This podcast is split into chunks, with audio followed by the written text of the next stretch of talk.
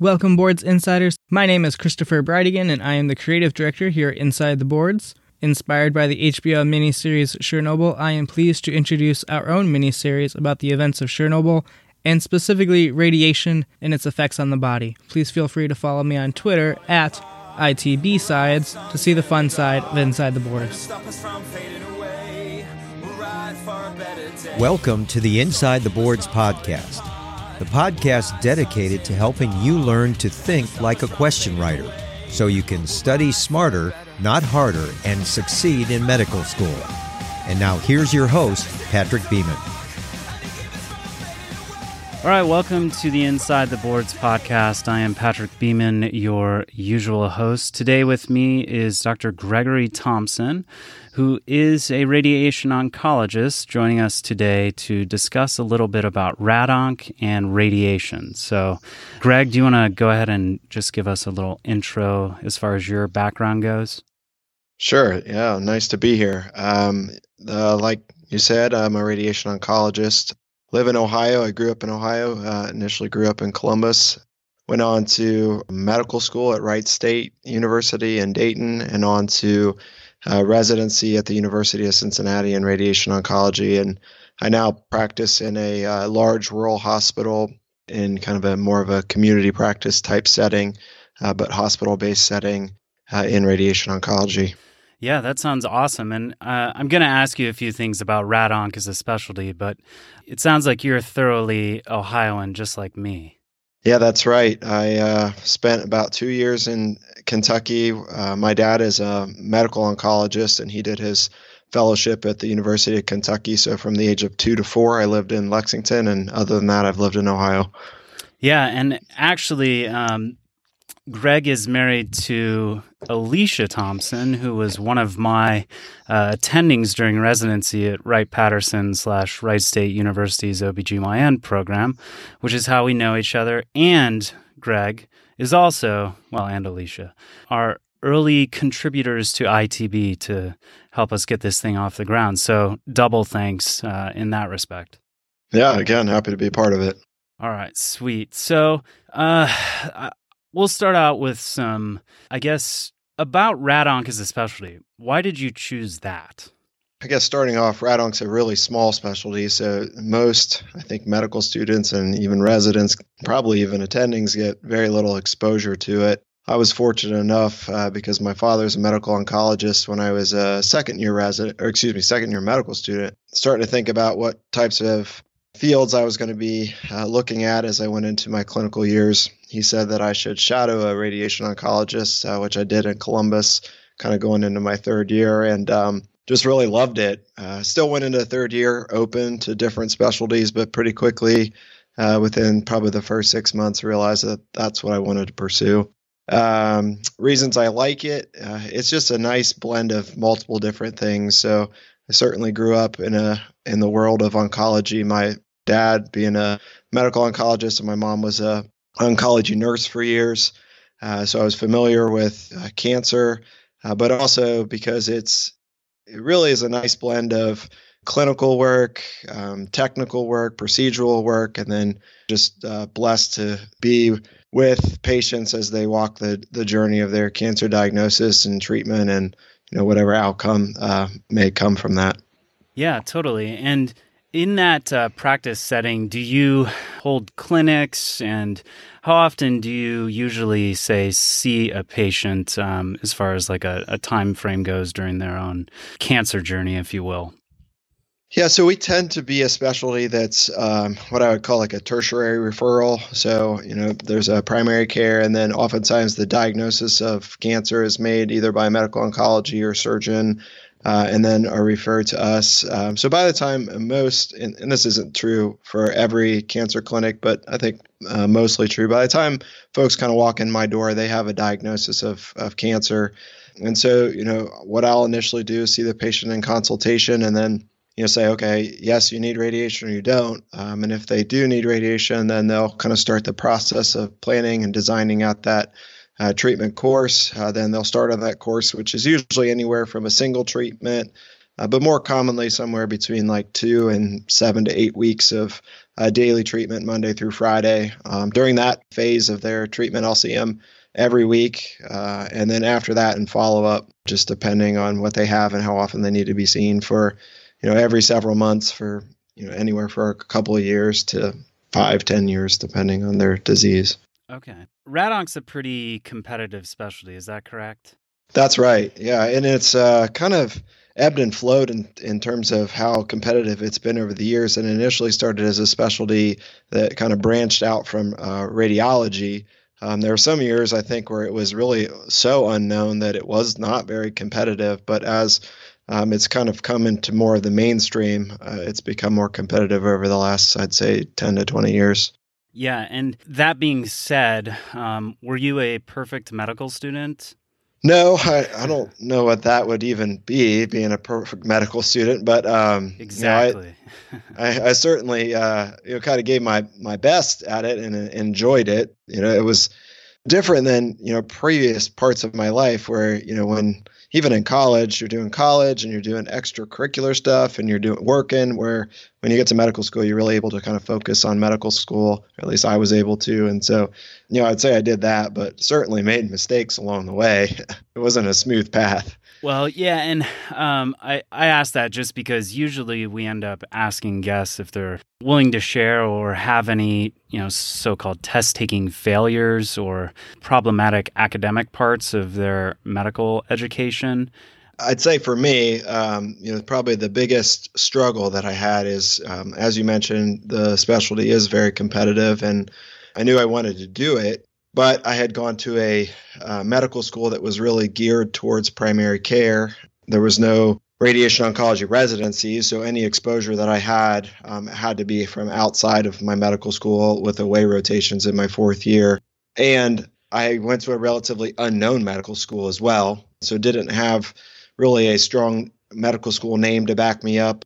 My uh, USMLE scores were decent, they weren't amazing and then I didn't really know anybody in the field. And so I did two away rotations. And when I went to apply for residency, those are the only two radiation oncology interviews that I got. Um, and so, you know, they were you know, the statistics I think are that you need to be like eight to ten, you know, interviews for RadOnc in order to match, and I had two, and so I was already thinking of backup plans, uh, but was fortunate enough that uh, Dr uh, Bill Barrett at University of Cincinnati, um, who's the, the, chairman of the cancer program there now and was previously the the chairman of radiation oncology. Um, he may still carry that title, actually, I'm not sure, but chose to to pick me. So sometimes knowing the right people or just falling into meeting the right people and, and the right path. Absolutely. Um, so if you were to give advice to medical students, since you guys do keep your specialty so secret, um, if they were interested in pursuing a career in RadOnc, when do they need to start uh, thinking about that, and what would be like the first step? And when I say when, I mean first year, second year. Yeah. Um, so you know, there's always days where you can find a day to go shadow somebody. So you know that would be the first thing i would do is just go and see if it's even interesting.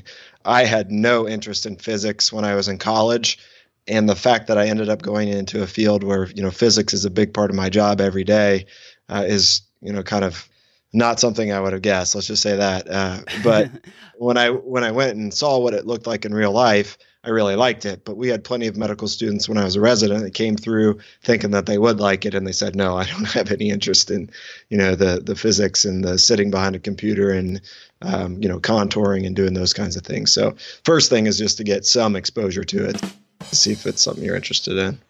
Yeah, I would say it as interesting as your specialty is, and, and actually, I, I somewhat have thought, man, I wish I would have done that because I, I went to residency uh, in OBGYN thinking I would do GYN oncology.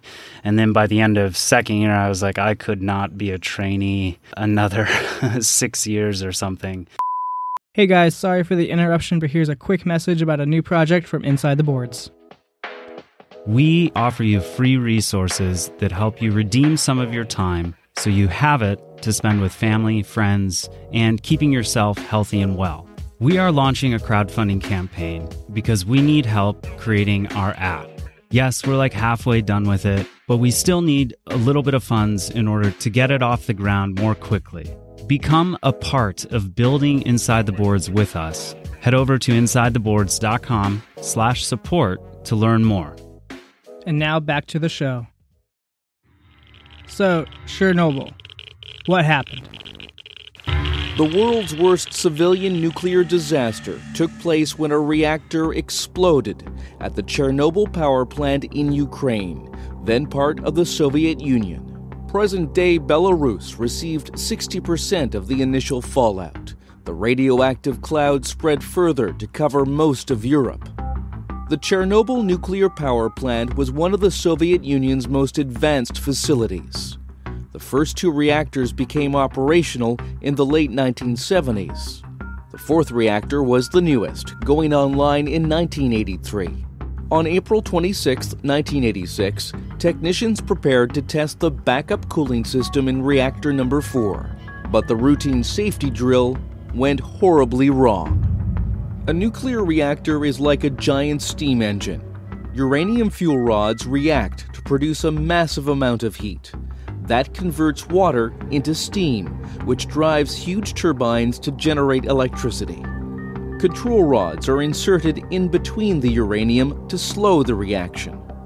And it's crucial for cooling water to be pumped around the core to prevent overheating. But as the test began, almost all of the control rods were removed, and technicians lost control of the flow of coolant. Temperatures soared, and extreme heat began to melt the core. At 1:23 a.m., reactor 4 exploded. It spewed 8 tons of radioactive debris into the atmosphere. 115,000 people were evacuated from a 30 kilometer zone around the plant. The battle to put out the fires inside lasted for 15 days. More than a half a million military and civilian personnel were drafted to deal with the accident and its aftermath. 31 of the initial firefighters and plant workers died within days from acute radiation sickness. The toxicity of the radioactive cloud was equivalent to 400 Hiroshima atomic bomb explosions. Crews hastily built a concrete sarcophagus to encase the entire reactor to prevent more radiation from spreading. Inside, there remained 200 tons of radioactive fuel. The remaining three reactors continued to operate due to energy shortages in Ukraine. It wasn't until the year 2000 that the Chernobyl complex was completely shut down.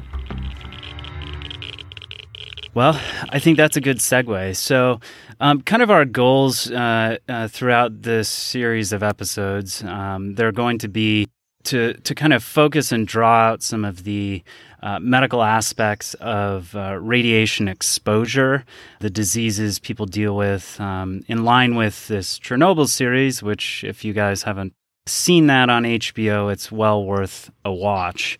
Um, but also to um, get into a little bit of the basic uh, physics. Uh, medically related that uh, are important to your specialty, and a little bit on how radiation is used as a therapeutic modality.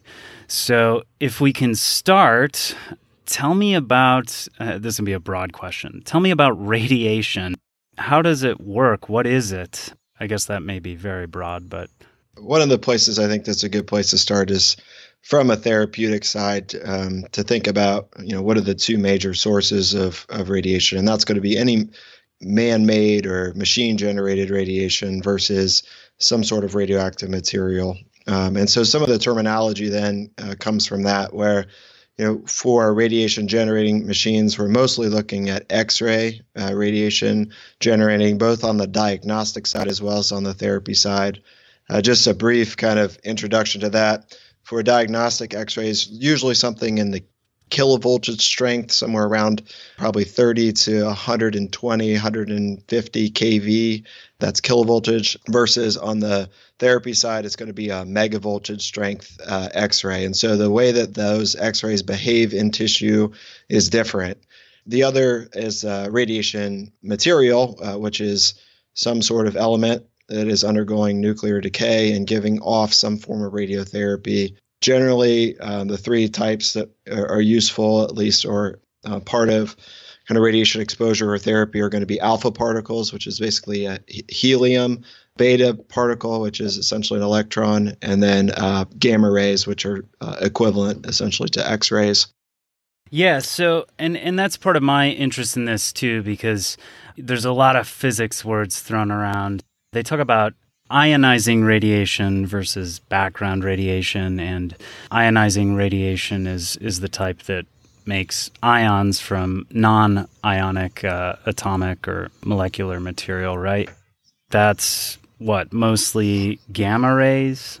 That's right. So the ionizing effect is a photon, generally um, of a certain energy, is having a interaction with a orbital electron, and there's kind of two different ways that that happens. One is the photoelectric effect, and one is through what's called Compton scattering. And each of those is is different in terms of how we utilize that. Uh, but that ability to create um, a free radical ion then can be damaging to DNA, and that's that's really the target for me every day is um, double strand DNA breaks in tumor cells that are lethal, essentially make that cell unable to replicate uh, and eventually, as it lives out its um, cellular life, to die by whatever means and not be able to replace itself and continue to grow. Okay, so if you're talking about a cell, just your run of the mill somatic cell in the body, it's exposed to ionizing radiation. And I guess there could be uh, one of three outcomes the cell dies, the cell DNA breaks and is repaired, or the DNA is damaged to the point where it can't repair and is uh, mutated. Is that correct? That's correct. Um, the the word mutated there may fall into both the circumstances that you described, um, option two and three. So there's this idea of sublethal damage with radiation, and that would be generally a single strand DNA break, uh, which is fairly easily corrected by the cell's innate DNA repair mechanisms. We do have double stranded DNA repair mechanisms as well. They work better in certain phases of the cell cycle. But generally, double stranded DNA breaks causes various chromosomal aberrations uh, that then are lethal when a cell goes to try to complete mitosis or can even be um, fatal before that. So I guess, and and I, I imagine that the amount or dose of the, the radiation determines the the outcome to that cell. Is it kind of a linear relationship? it's very complicated. So okay. at that point, you have to start looking at both energy as well as the type of uh, particle that's being described. Um, for instance, if you take a photon and the way that a photon interacts in tissue, again, kind of ejecting electrons, most of the then biological ev- events are because of that electron kind of ping ponging around in that tissue. Versus if you take something like a proton, which has both charge and mass, proton therapy is being used more and more commonly for therapy. Um, that's going to have a different. Um, there's the energy deposition of that particle is going to be different than a photon at the end of its range, and so it, it, it becomes quite complicated. Yeah. We're exposed constantly to a certain amount of radiation from our natural environment. So every exposure is not expected to result in harm. It's the amount of exposure. It's how much radiation we're exposed to. It's the dose that determines potential health outcomes. I want to talk about ionizing radiation, which is X-rays and gamma rays. So what happens at the higher energy side of the electromagnetic spectrum? These forms of radiation interact with matter. They have enough energy to remove an electron from an atom. And when they do that, the atom becomes charged or ionized. So that's why we call these ionizing radiation, because they have a capability to ionize atoms when they interact with them. This is a unique property that is other, these other forms of radiation, including what we get out of a cell phone, don't do that. So in this training, we're going to focus exclusively on ionizing radiation. Even though we might just say radiation for simplicity, what really mean, what really mean is ionizing radiation. So how does radiation damage living tissue? Ionizing radiation can break bonds in molecules, any molecule. Inside the cell, it does the same thing. And as with other toxin, our genetic material, DNA, is the primary target. And radiation can damage DNA directly by interacting with the molecule or indirectly. And that means we have plenty of water molecules in our cells. So radiation will interact with water, break down our water molecules, produce free radicals, and then free radicals will damage our DNA. That's an indirect method. But that's how ionizing radiation can damage our cells. So what happens once a cell is irradiated and is damaged? The DNA is damaged. Well, it can repair itself faithfully to how it was before the damage. So the cell is repaired and there's normal function and the cell would go on. Another thing that can happen is that it could misrepair, repair it incorrectly. So the cell becomes an altered cell. And then that cell has potential eventually to perhaps turn into cancerous cell. There's that potential. Alternatively, after the cell is damaged, the cell can die. So cell death is the outcome. And actually, that's not a bad thing. Because if only a few cells die, then the function of that tissue is not impaired. And we don't have a potential for a misrepair cell to later on cause harm to us. But if there is a lot of damage, if the dose is high and there's a large number of cells that uh, die, then that impairs the function of that organ. And that's not good. We get organ failure at that point. So these are the three outcomes. What does the radiation do to them precisely? Oh, the level some of them are exposed. Ionizing radiation tears the cellular structure apart. The skin blisters, turns red, then black. This is followed by a latency period. The immediate effects subside. The patient appears to be recovering. Healthy, even, but they aren't. This usually only lasts for a day or two. Then the cellular damage begins to manifest. The bone marrow dies. The immune system fails. The organs and soft tissue begin to decompose. The arteries and veins spill open like sieves to the point where you can't even administer morphine for the pain, which is unimaginable. Within three days to three weeks, you're dead. Um, well, let's take a, a question then, um, since most of this is uh, focused on learning the sorts of things in medical school that you need to know for boards. But um, I mean, we are taking a different tack here just because this is, I think, more interesting than uh, some of the usual fare that we discuss. But um, I'll read uh, one of our USMLE style questions. We have a 27 year old female brought to the emergency department following a nuclear disaster in Pripyat, Ukraine. After a thorough workup by the medical staff, potassium iodide is administered to help mitigate the damage to crucial internal structures. Which of the following organs is the target of therapy for the administered drug? And our answer choices are A, the spleen, B, the thyroid, C, the thymus, or D, the bone marrow. So, based on probably what we just said, um, the the answer is probably obvious that um, the the reason the potassium iodide is given is to mitigate uh, the damage that would occur to internal structures like answer choice B, the thyroid. Um, so why why in this Chernobyl episode, or or in general, if somebody's uh, exposed to um, uh, uh, whatever radioactive iodine was in the nuclear power plant disaster, why why give them potassium iodide?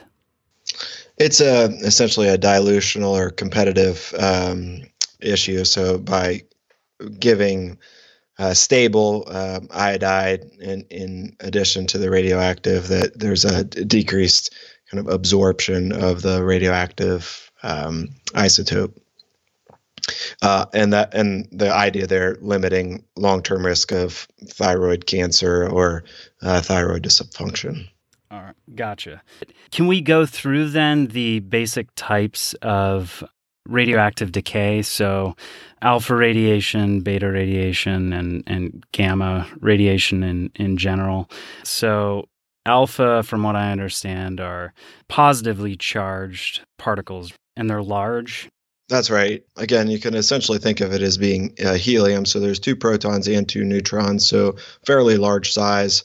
One of the things I didn't realize, but that's how smoke detectors for the most part work. Um, there's a small stream of alpha particles, um, and just a little bit of smoke can block that stream, and that's what uh, sets off a smoke detector. But uh, alpha particles in general, from a biologic standpoint, really aren't that worrisome or uh, helpful from a therapy standpoint uh, because they have such high mass and charge that their ability to penetrate is very limited. The only exception there would be anything that kind of becomes absorbed in the body and is able to kind of permeate there. They are being used for therapy. The newest kind of kid on the block in terms of radiobiologics, or one of the newest, is radium 223, which is a, a kind of similar analog to calcium and is an alpha emitter that's used for prostate cancer with bone metastases only. I guess to take it one step further, beta also has uh, a mass and also has charge, but much lower mass. It's essentially an electron. Um, and so any kind of beta particle in tissue is going to be able to go to a little bit deeper, but you're still talking only millimeters. Uh, they had used beta emitters previously for prostate cancer, such as uh, strontium, and they were very damaging to the bone marrow. And so the therapeutic uh, usages were very limited. Um, and I believe strontium, I think I'm saying this right, but strontium 90 uh, is one of the, it, it, has a half life of, I think, of about 30 years. And that's one of the um, fission products that was an issue for Chernobyl and still is an issue because it's it's still present uh, and does kind of act uh, similar to calcium is absorbed by the bone and kind of limits what they're able to do there at Chernobyl, Chernobyl even now.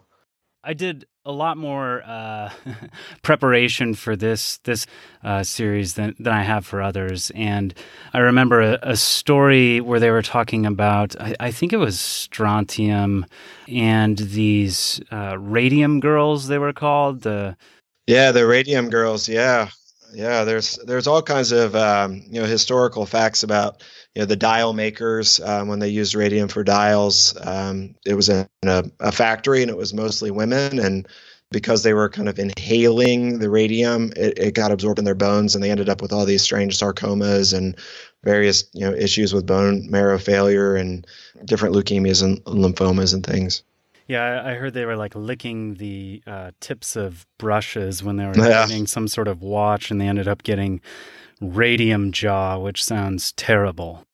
It sure does. Yeah. All right, so yeah, uh, beta particles, essentially electron. Um, I know radioactive iodine is in in the setting of a nuclear fallout, as occurred in at Chernobyl, um, is also a particularly important isotope. Um, but radioactive iodine, that sounds you know like something we use um, for thyroid disease. That's right. We use uh, two different uh, isotopes of, of iodine, uh, iodine 123 and then iodine 131. Iodine 123 is used for imaging uh, with a, a, gamma counter uh, and basically is used to see uh, areas of uptake of iodine. And then iodine 131 is a beta emitter that is used therapeutically, generally for thyroid ablation or thyroid cancer ablation. So there's beta. Um, we're left with gamma radiation. I guess the the one thing that I I had trouble um, conceptualizing was this idea that these uh, workers in the Chernobyl factory were exposed to direct radiation when they were very close to the reactor core. Um, but then the real problem was the the fallout or the aerosolization of particles that you know I guess if they didn't have radioactive material attached to them, um, it, it'd be essentially like ash, right? But affected with radioactive particles, it's ash plus these particles that emit radiation, gamma radiation, beta radiation. And so it gets in the water, people can inhale it. Even the animals who provide you know, I suppose eggs and, and milk and things like that could get into the, the food supply, in which case then you have an internal ingestion of radioactive material, which is not a good thing, I would imagine. That's right, and I I don't know know all the specifics of that. I know that there are certain isotopes uh, that are of the most concern. We've talked about two of them, I one thirty one, and then uh, strontium ninety. The other one um, is cesium one thirty seven, uh, which sits uh, on the periodic table just below potassium. Um, that also has an exceptionally long um, half life of like thirty years. That's been used uh, for therapy as well. Uh, is was used for cervical cancer for years and years and years. But that one, you know, can get absorbed as well. And it's both a beta as well as a gamma emitter with a relatively high uh, energy gamma particle. Um, and so I, I, know that those are some of the things that were the biggest concern, uh, particularly because they're all essentially water soluble salts. Um, and so, like you said, could get into the water supply and whatnot. Hey everyone, thank you so much for listening. That's it for today's episode.